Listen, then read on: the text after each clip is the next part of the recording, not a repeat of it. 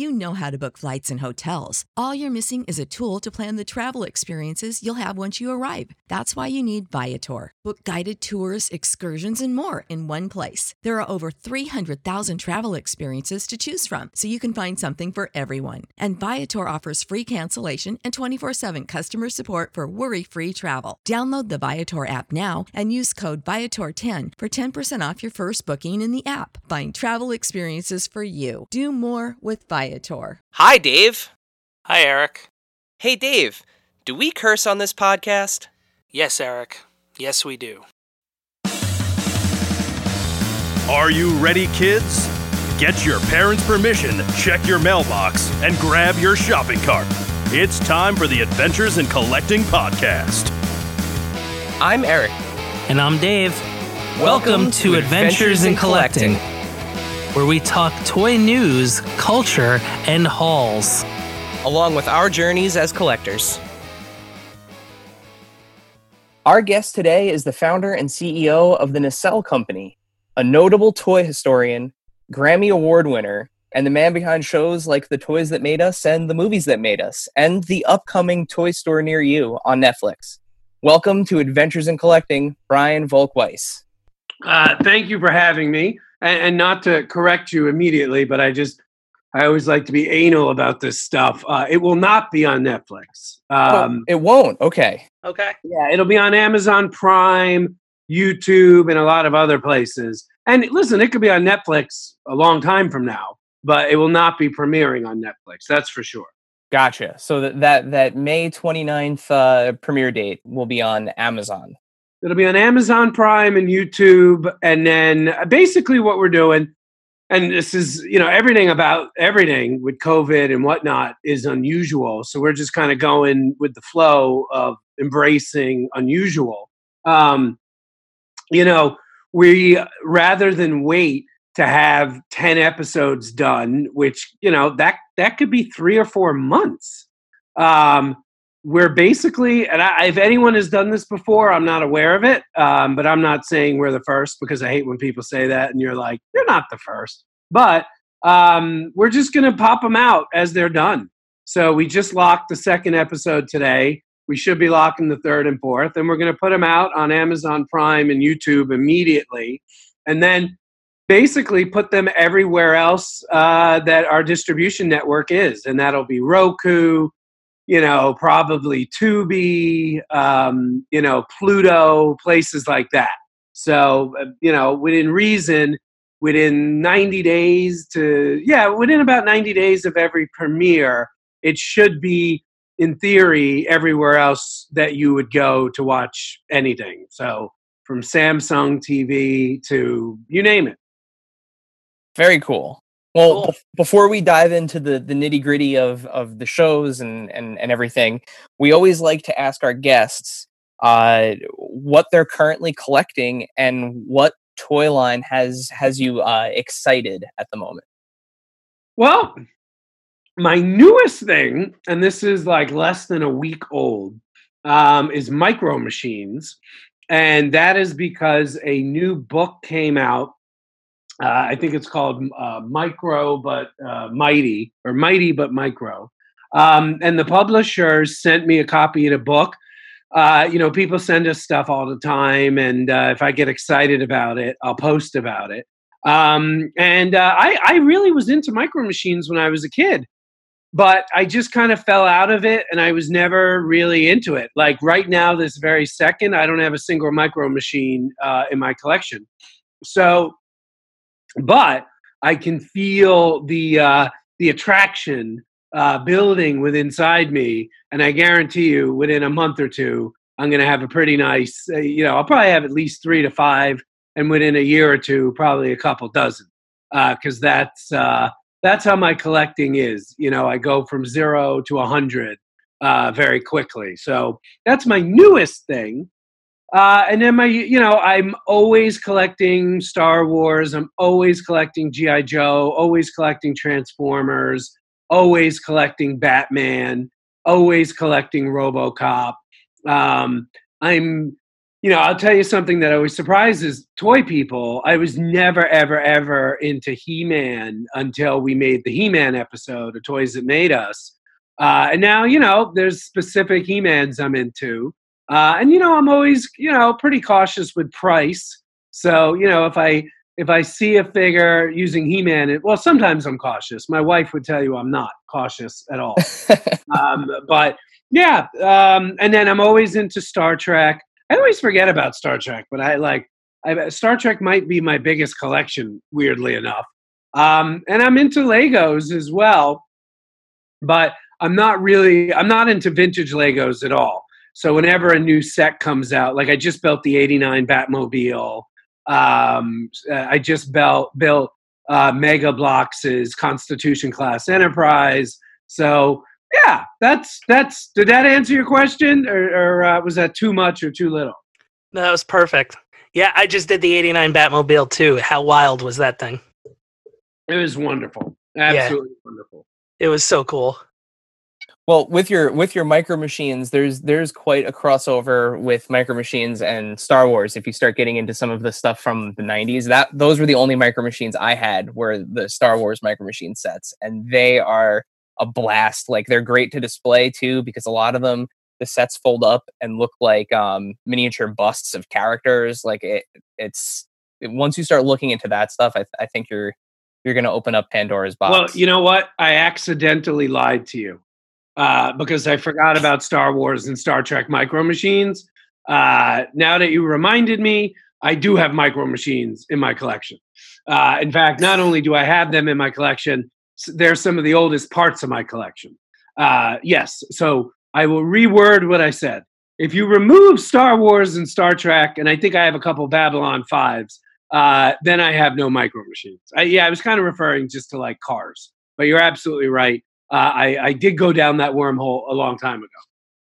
So, um, among the many stand-up comedians you've worked with over the years, do you talk toys with any of them? Very few. Uh, Moshe Kasher, yes. Moshe Kasher is a big Star Trek guy. Um, Jeff Dunham, he's a huge geek. Uh, I've never been around Jeff Dunham and not talked about Batman. I, I, saw that I saw that you had you had done some work with Patton Oswalt. I figured that would be yeah. a big yeah, toy no, toy con, con, conversation right there. You're absolutely right. When there used to be this thing that existed called Toys R Us, uh, the Toys R Us near my office, uh, about three to four times a year, uh, I would bump into Patton there, uh, and we would always uh, catch up on toys. And usually, when I bump into him, uh, and, and, by the way, another one I forgot about, but you're absolutely right, is Brian Posehn. we always talk about Star Wars. Yeah, because I just feel like it's it's one of those things where there is so much crossover with those guys because they're you know like especially with a comedian right because your your life kind of ends up becoming your material and i can think vividly of a couple of uh patton's uh bits that involve his toys so i was you know when i when i was looking up your history and and uh when, when dave and i were looking up your history and we saw all of the work that you had done with stand-up comedy we, we were like oh man i bet there are some good toy stories there Yeah, yeah, no, that's um, um, it's funny. I'm look. I just went to IMDb to look at my credits to see who I'm forgetting about. Oh, I mean, obviously Kevin Smith. Oh my God. Uh, I mean, yeah, I mean Kevin Smith's one of these people.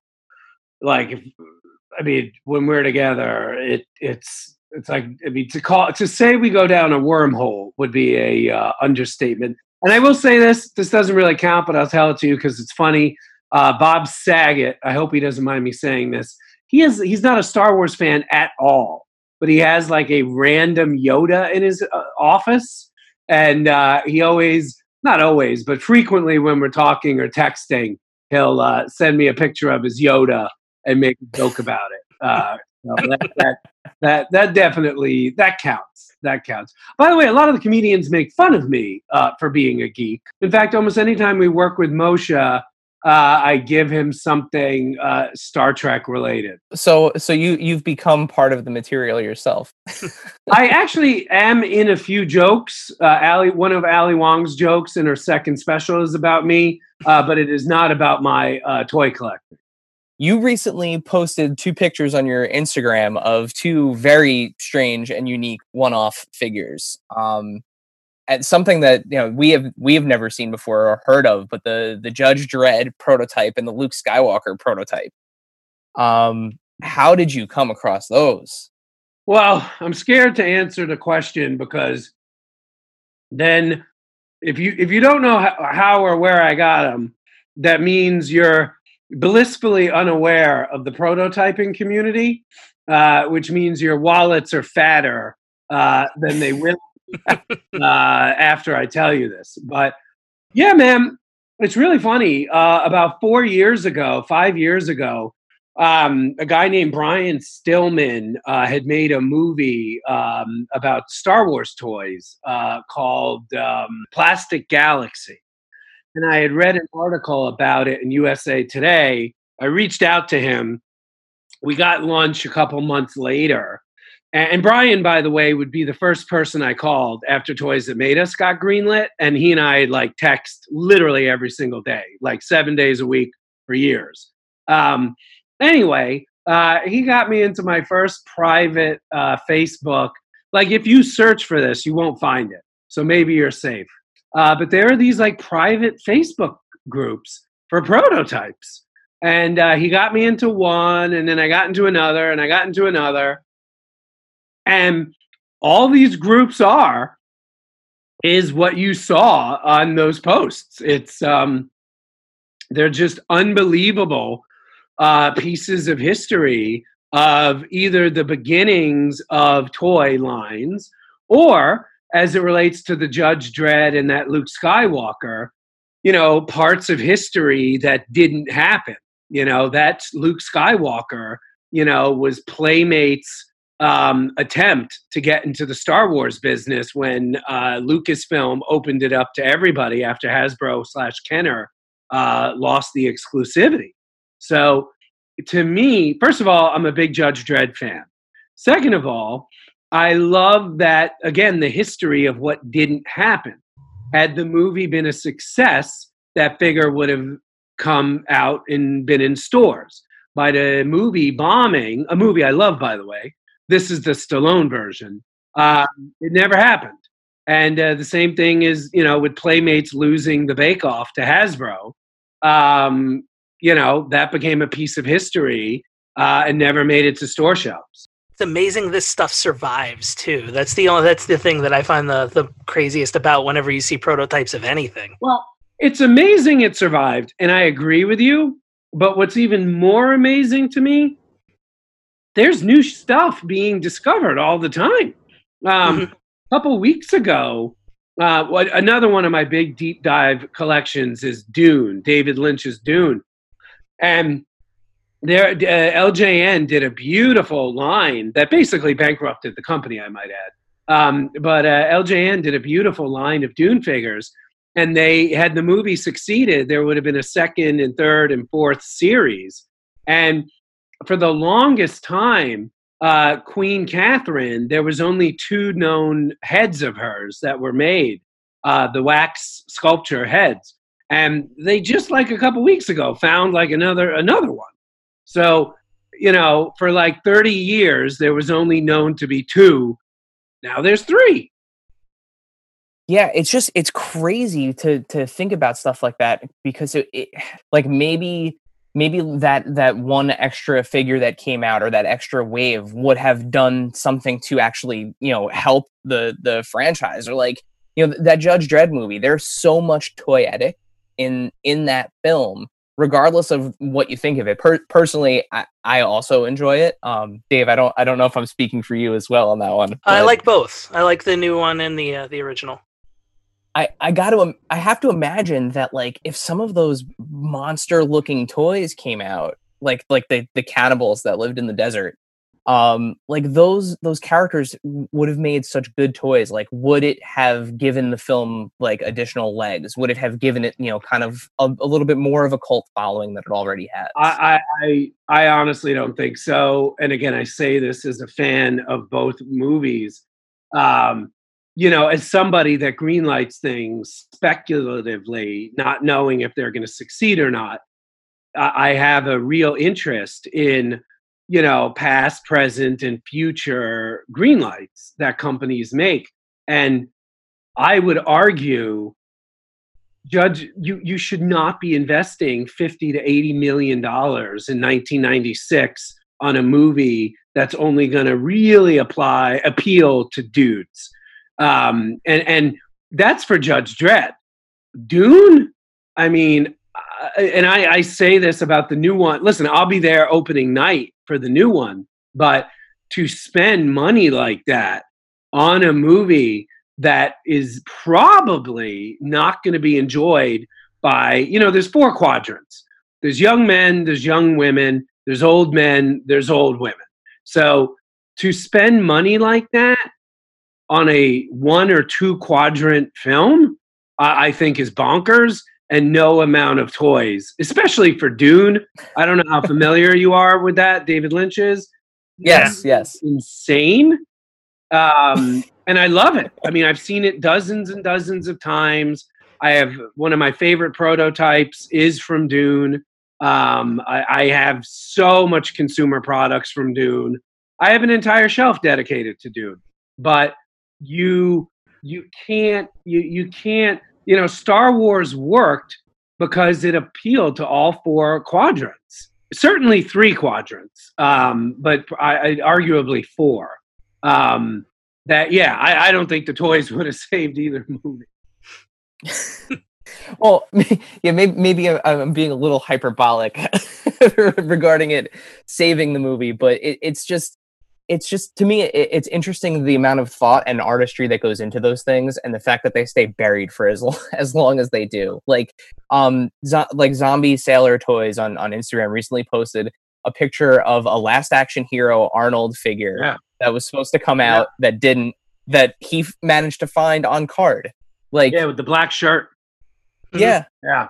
Yeah. I wild. i love that movie. Uh, i'm looking I, you know i'm working out of my home as you know as we all are. Uh, and I'm looking at Michael. yeah, I got uh, I got three last action heroes on card right now that I'm looking at. Well, even think about like the Dick Tracy blank figure that you know they didn't put out originally because it was a spoiler. Yeah, and then like maybe kind of never did. like the uh, the Wonder Bread He Man. So speaking speaking of of uh, of He Man and some of these these more um, prominent toy toy uh, lines that that we've talked about, uh, the toys that made us, right? So uh, you you guys really nailed the nostalgia factor with that show. Um, even for the lines that you know a lot of people know and love, there was still so much new to be learned uh, to, to be learned from from the seasons of that. How how do you go about selecting the lines that you want to feature on that show? Um, well, first of all, Netflix uh, very nicely uh, just let me pick.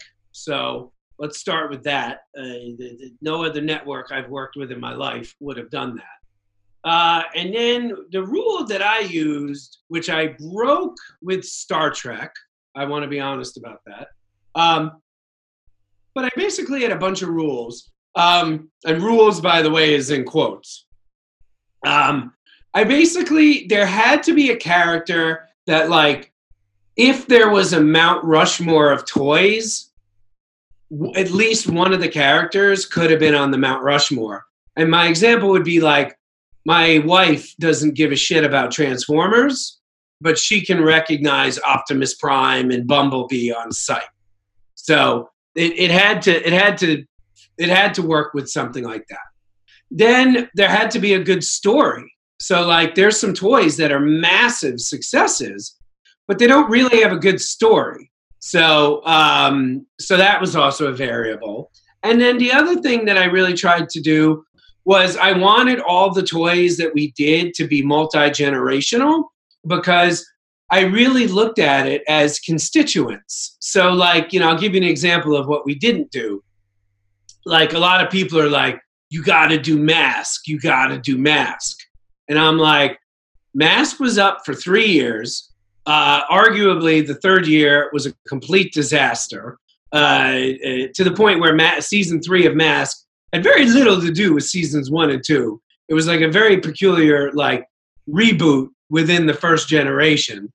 But even without that, it was a three year toy line. So you're not going to get generations of fans. Whereas with Star Wars or Barbie or Hello Kitty or even I GI Joe, you're going to have at least two or three or even barely four generations of Netflix subscribers that are interested.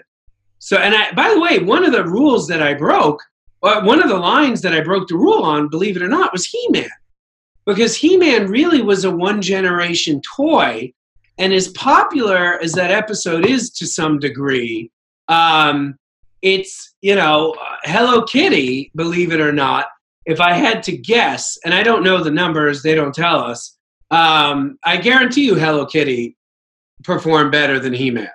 Hello Kitty was definitely the most shocking episode for for me. Like in ter- in terms of like uh, like not knowing a, a, thing about the toy line, but recognizing the, the the iconography from that brand.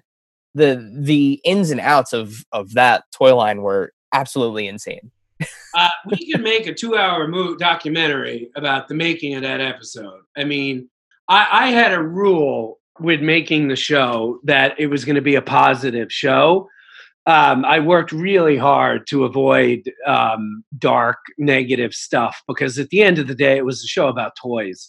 You know, we were interviewing uh, Hasbro employees that had been fired 30 years earlier after Hasbro bought Kenner and they were crying and angry and any other show I've ever produced, that would have been at the front of the episode and in the trailer. But I just didn't include stuff like that. And to that point, with the Hello Kitty, I mean, it was bonkers. I mean, the company was bonkers. The I mean, everything about it was bonkers. Um, but I just didn't include it in the episode because that's just not the show I was making. But yeah, we we uh, we we could have made a very different episode. And out of respect to Sanrio uh, and how uh, open they were to us, and I would argue in some ways uh, too open, uh, we we did not uh, show some of the warts that we we saw. So, what would you say would be the most challenging? Would that be the most challenging thing that you came across in putting together the the stories in the series, or was there yeah. something else? No, I mean, Hello Kitty was the hardest episode to make. Um, second hardest to make was Lego, because first of all, there were a lot of documentaries about Lego, so we had to work really hard to find something original about it. But the other problem with Lego, with uh, Lego is they really don't have characters the way the other lines do. So it's very easy to push emotional buttons, you know, with showing Luke and Leia, He Man and Skeletor, Cobra Commander and Destro, whatever. But you really didn't have that with Lego. So we had to work really, really hard uh, to find an original way into the story. Um, and to be completely honest, I think we came close. I I'm that's one of the episodes I wish I wish uh, I could get a, a do over.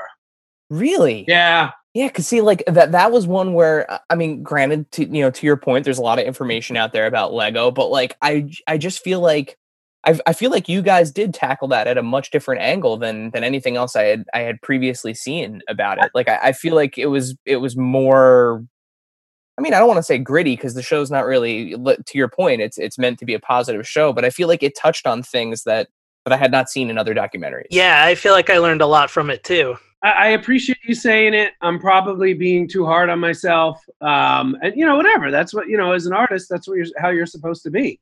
You know, you always think you can do better. Uh, you know, one of the openings uh, for the episodes drives me crazy. We didn't do something else. So um, listen, I'm sure it's fine. I, I've heard no criticism of the episode, literally none. Um, but I I know a way to do it now that I like. I'll give you an example. The Transformers episode, that whole thing with the the tin cans, with the opening and how it all came back to the tin cans, that was literally like we had a completely different episode. That was very, in my opinion, boring and we just hadn't cracked it. And then I just was going through transcripts and transcripts trying to find a different way to tell the story when I saw the word tuna fish can or tin can had appeared three times. And I was like, why does tin can appear three times? And that helped us crack the episode. And I think we made a very original Transformers documentary because we figured that out. And then also the stuff with with Cullen uh, and his brother. Um, so, I, but I just feel with Lego, um, if I could do it all over again, I, I really more than we did. Uh, we only touched upon it, but more than we did, I would have. The, company was traumatized from almost going out of business in 03. I mean, traumatized. Every interview we did in Billund, um, like literally, I'll never forget. We were interviewed. She's in the episode. Uh, we interview her um, uh, primarily about Lego Friends. But I remember talking to her, and she was probably 28, 29 years old when we interviewed her. And she was traumatized uh, by the 2003 almost bankruptcy. And she was probably in junior high school when that happened. So the fact that there was an employee who didn't work at Lego in 03 that was traumatized by it, that was really interesting. And I think it's a real testament to Lego and how respectful they are of the delicateness of staying in business and success that a brand new employee 20 years later or 15 years later whatever um, was literally talking about the bankruptcy as though she had worked at the company when she had i've never seen that before and i've interviewed people who have worked at dozens of companies yeah, I mean, it, the, it, there's definitely you know we we've had the opportunity to talk to um, both both Amy Corbett and uh, and Jamie Berard from the the Lego Masters show on Fox. They were the two judges. Yeah, and and we it's very obvious speaking to both of them that there is this very like close knit family vibe for what's going on you know in Denmark at that company. Yeah. So uh, you know part of me is like, wow, that's really, you know, that is shocking. But on the other hand, it's like, ah, you know what? It kind of makes sense because I bet they ingrain that kind of like shared feeling culture, you know, throughout all of their employees. Yeah. I mean, every single room except for bathrooms, conference rooms, offices, every single room uh, in Billund, and this is probably true for other Lego offices too, uh, has a container in it filled with red Lego bricks. And basically, what they're doing is they're making sure nobody forgets. No matter what you do here, no matter how high and falutin you might run the uh, uh, Star Wars account, you might run Ninjago. It's all about the bricks. Don't ever forget, it's all about the bricks. I'm sure you've gotten this question a million and a half times, but we can't have you on a toy podcast and not talk about season four of of everyone every toy collector's favorite series. if there is a season four, and it has not been greenlit yet, but if there is a senior season four, um, I know what toys we're doing. I can't say what they are, um, but um, two of them are super obvious. Um, one of them is medium obvious, and one of them, if Netflix lets me do it, um, will be a uh, a personal um, bookend for myself.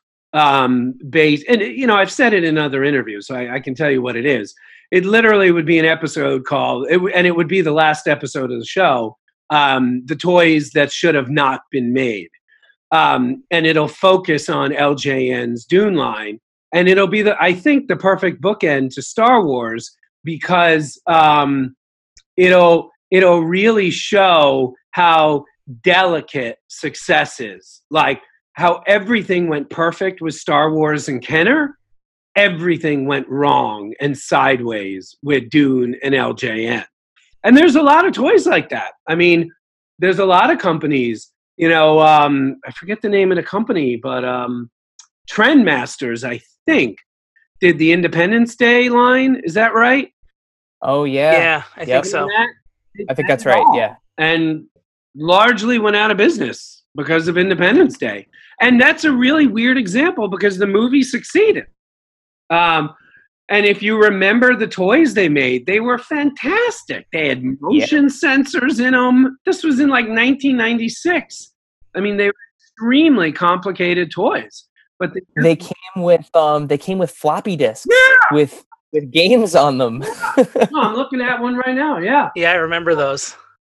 yeah, and it was a disaster, absolute disaster. So you you can you know what's it called Monday morning quarterback it, but yeah. So that's really how I want to end the show because to me, the toys are obviously very important to me and very personal to me, but to me, the show is really about the delicateness of success. Um, and I think by showing an entire episode of, even though this sounds depressing, we would find a fun way to do it, the failures, um, I think it'll really support the rest of the show. I could sit here all day and take guesses at what the the obvious toys would be, but like, I it's just there. I and I know that there. Are, I'm sure you get requests, uh, like you mentioned, mask. Mask, yeah. But like, I'm sure, I'm sure the the the Toy Biz, uh, you know, Marvel line, and you know the Kenner Batman figures. Like, I'm I'm sure you get requests out the wazoo for for lines like that. But I, uh yeah, I re- really hope you get get to do this season four. I've made a lot of TV shows that nobody get, cares about. So the fact that every day people are, you know, reaching out, wanting to talk to me about this stuff, I, I haven't taken it for granted for uh, even a billionth of a second. Well, speaking of TV shows that that we want to talk about, uh, we started talking about it at the top of the show, but tell us tell us a little bit more about how uh, a toy store near you uh, came came into be. Well, you may have heard of this uh, thing called COVID. Uh, so uh, basically, um, I was there are these two vintage toy stores near my office. Uh, one is called Black Cat Collectibles. The other is called Blast from the Past. So I was talking to the owners of those stores. You know, I go into them usually three or four times a month, and they were talking about how the quarantine uh, was going to, you know, crush them. So I had that on my mind. And then my wife, like that night or the next night, whatever, was watching a show uh, about a, a chef. Uh, and it was on YouTube. She was watching it on our TV, but it was YouTube.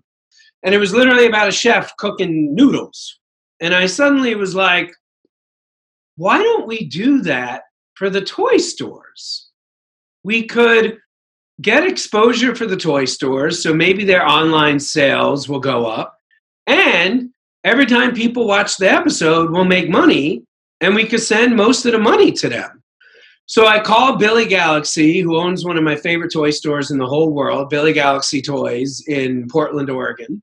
And um, I said to him, I go, dude, if you filmed it, do you think if I told you what to shoot, you could film it? And like we could make an episode? And he was like yeah. So we put out a press release and we got about 50 stores all over the world. Two from japan one from taiwan england argentina netherlands you name it.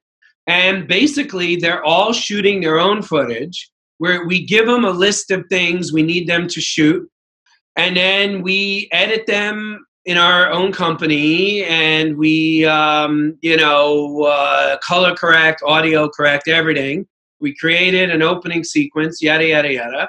And the first episode which is billy galaxy uh, comes out may 29th Yeah, that was going to be something um, I was going to ask is how do you kind of tackle that and have it turn around, especially now? because i'm a paranoid uh, mofo um, I started evacuating my company uh, uh, February 29th.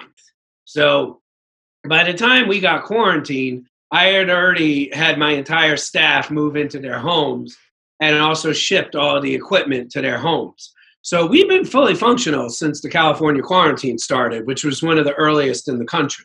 So basically, the uh, toy stores uh, drop box us the footage we edit them into a cut. I give notes with the editor, who's a full time employee, and then we see what we don't have, and then we ask the toy store to shoot more. Sometimes they do, sometimes they don't. And then we lock the episode, and then we deliver. And and they're just doing this on their iPhones, or are Yeah. you also shipping equipment? Nope. Uh, I'd say at least at minimum, 95% of it is on iPhones. And I mean, you the trailer went out today. So I don't know if you've seen the trailer or not, but Yes, we did. We that did. looked to you like it was shot on iPhones? Not at all. Yeah. And again, that's not me taking props for myself and my company. I'm giving props to the Apple Corporation. yeah it's it's why like so we we set up this call so we're, we're recording today is is uh may 7th we set up this call about a week ago and you know since then a lot of um, more information has come out about the show and the the trailer happened to drop today which was a, a nice little serendipitous moment um because now we get to talk about it. But yeah I, I i was shocked which is why as, as soon as we we both saw the trailer i, I was i was texting with dave and I, I was saying like how the how the fuck did they shoot this? I bet they're sending a, a camera around in a No, shipping box. That's literally done with people's phones. And then, you know, we have our color correcting systems that we use for Netflix and Disney Plus. So, I mean, it is going through our very powerful machines and our very talented colorists and audio uh, people. Um, but that being said, none of those machines work if the data is not strong enough from the camera. And yeah, the iPhones are strong enough. The uh, 10 and aboves. So how many episodes again are, are you planning for this uh for this this uh series We have deals with 50 stores. We have footage from 37. Um, I hope, because like I said, we we give notes and then we need more footage. That is proven to be a little tricky. So my hope is we get to make at least 30. Um, and the reason we wouldn't do 50 is just because, and I completely understand this. I, I, I'm so I'm not chastising a business owner, but you know, as COVID hopefully starts to go away and the toy stores open again, they're not going to have as much time to shoot stuff for us. So yeah if 50 stores get us what we need, there will be 50 episodes. You know, a term that is normally used in a negative sense, I have always found you can find positive applications for it if you embrace it. Uh, and I am definitely embracing a quote unquote loosey goosey uh, methodology. So it, this is a labor of love for everybody. Um, and it'll be what it'll be. There could be 20 episodes, there could be 52 episodes. It it's whatever the stores want to do, we're happy to support.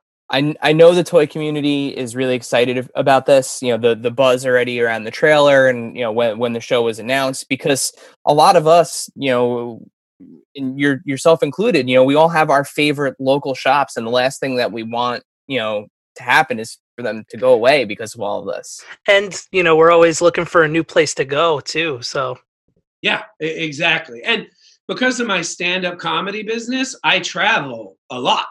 So I have favorite stores in almost every city. Like when I go to Chicago, like I gotta like it's Sophie's choice. Like I usually only have time to go to two stores. Minneapolis is just as bad. Like there's like four stores in Minneapolis that I love. So I am dialed in. And then when every now and then I get to go to a new city, um, because I usually go to like the same 20, 30 cities over and over. Uh, by the way, Seattle, oh my God, like like 300 toy stores there. So um, so yeah, so I'm uh, eh, whenever I go to a new city, I love finding the vintage toy store. Uh, also, the pawn shops, by the way, pawn shops don't get enough credit. Uh, you can get some great stuff at pawn shops. Um, but um, but yeah, it's my favorite thing in the world to do because when you're shooting stand-up specials, I usually don't have to be on set till four or five o'clock. So and then we don't start shooting till seven p.m. So yeah, going to these toy stores during the day in the era of Uber uh, is the greatest thing in the world. Well, once we're allowed to travel again safely, um, we'll definitely be hitting you up when we when we're going around. and We're like, "Hey, Brian, we're here. We're looks good. what- Yeah. what's good in what's good in uh, this state?" Please do. definitely and and uh bef- before we let you go and, and let you get back to uh to producing more incredible content and and all types of varieties Um, is there anything other than than the new show that you want to plug? Is there any cool stand up stuff that you have that you're working on? Any anything that you want uh want our listeners to know about? You know, it's funny. These questions, uh, I'm always hamstrung answering them because I can only talk about what's been made public. So, like, there's so much stuff I want to tell you. I can't tell you. But what I can tell you is we have, in my very unhumble uh, and biased opinion, we have a wonderful show coming out uh, in uh, the fourth quarter uh, on Disney Plus uh, called Behind the Attraction, uh, which is all about the. We're partnered up with Dwayne Johnson and his company, Seven Bucks, and that's all about individual attractions, also known as rides and parks. So that's coming out hopefully in November, December. And then we have another show coming out that has been announced, but it hasn't gotten too much press yet on BET Plus. Uh, that's coming out next month uh, called All the Way Black. Uh, and that show is a very, very deep, nostalgic dive into African American pop culture. Uh, so uh, we do a show for the CW called Discontinued. Um, and uh, this is it's not like the African American version of Discontinued, to be sure, but it's a very similar deep dive into um, a very specific part of American culture, and in this case, African American culture. Awesome. Yeah, I, I can't wait for all of that. You, my, ear, my, literally, my ears perked up when you said that you were making a show about attractions with The Rock. Yeah. Um, because that's the other thing that Dave and I are very passionate about is Disney World and Disneyland. So you uh, you you uh, you will be uh, you will be blown away. The access. I, I mean, I, I I hope they don't mind me saying this. I mean, we would be seeing things and doing things where I'm like, if they knew we'd be doing this, I don't think they would have greenlit the show. like, awesome. third shift tour it started at 9 p.m. and went till 6 a.m. I mean, at Disney, at Anaheim, I mean, what we saw, uh, this is the one thing I'll say, and again, I hope Disney doesn't get mad at me for saying this. Anybody who saw, you know how everybody gets mad at Disney for their ticket prices being so high? Yeah. If people saw what I saw, they would be shocked they actually can make a profit. Yeah, you you saw a, a, lot of what they would refer to on the internet as uh, as uh, not safe for magic and NSFM. well, it's it's funny, and I know I know you're joking, but but I will say this: what they do, what the Imagineers do, is so mind blowing that in a weird way, like first of all, unless you're five years old, inherently you know there's no magic. So correct, but arguably when you see what they've done to make it appear to be magic, at least in my opinion, it's more impressive and more magical. Because like there's something there's there's an attraction I was behind the scenes on. I can't tell you what it was, but seeing how it worked and knowing that there was a staff meeting at some point where somebody said, "Hey, if we do X, Y, and Z, we could make this happen. The fact that this employee was not laughed out of the room or fired, but this corporation went on to spend billions of dollars to do what I think in any other company would have been like, is this guy drunk? like it was like just crazy. I mean, like I said, there was this one thing I saw, and I saw many things like this, but this one thing in particular I just remember like it was time to go on to the next thing. And I just stood there looking at this, being like, this is a billion pounds of concrete. This is not one, not two, this is dozens of like the most powerful computers on earth, like put together in a room. Like, like, yeah, I mean, it was just stuff like that where it really felt magical in, in a in a weird way. Well, we're gonna have once this show comes out, we're just gonna have to have you come back on so that way we can give give more context to the stuff that you're hinting at. that that would be my pleasure. Awesome. We'll we'll reconvene. Yeah, we'll reconvene and we'll do a special episode once the show's out on Disney Plus, and we'll have you back on so that way we can we can revisit all this cool shit. For Awesome. sure. Oh, I wish you had cursed sooner. I didn't know I could curse. I've been holding it on to curse. Oh no, sorry. I usually give that green light at the beginning. Yeah, no. I mean, if you want to get a couple out, just so It, feel it just cracks me up. Whenever I curse, the podcast are like, "Whoa, hey, please, this is this is a family show." And then when I do curse, it's like, "Oh, oh fuck, I could have." It's it's a family show in the sense that my brother and I host it. There you go. The best kind of family. Yeah, our up, our upfront is actually the, the first thing that you hear is uh is is us asking each other if we curse on the episode, and Ah, we all right, yes. next time. So, Next time. we'll do. All right, Brian. Thank dude. Thank you so much for for being here with us. This was a great great chat. Thank you. My pleasure. A lot of fun, and uh, yeah, keep doing what you guys are doing. I appreciate it very, very much. Thank you, dear listener, for hanging out with us today. Subscribe, rate, and review us wherever you listen, and then tell your friends to do it. Thanks also to Joe Azari, the golden voice behind our intro. Our music is Game Boy Horror by the Zombie Dandies. Find more about them both in our show notes. Follow us on social media at AIC underscore podcast on Instagram and Twitter. Stop by and say hi, show us your toy hauls, and share your toy stories. Maybe we'll talk about it in a future episode. Don't try this at home. Void where prohibited and some assembly required. Each sold separately, not a flying toy. Consult a physician if your toy run exceeds more than four hours. This has been a non productive media presentation. Executive producer Frank Hablawi. This program and many others like it on the Nonproductive Network is distributed under a Creative Commons Attribution Non Commercial No Derivatives license. Please share it, but ask before trying to change it or sell it. For more information, visit non productive.com.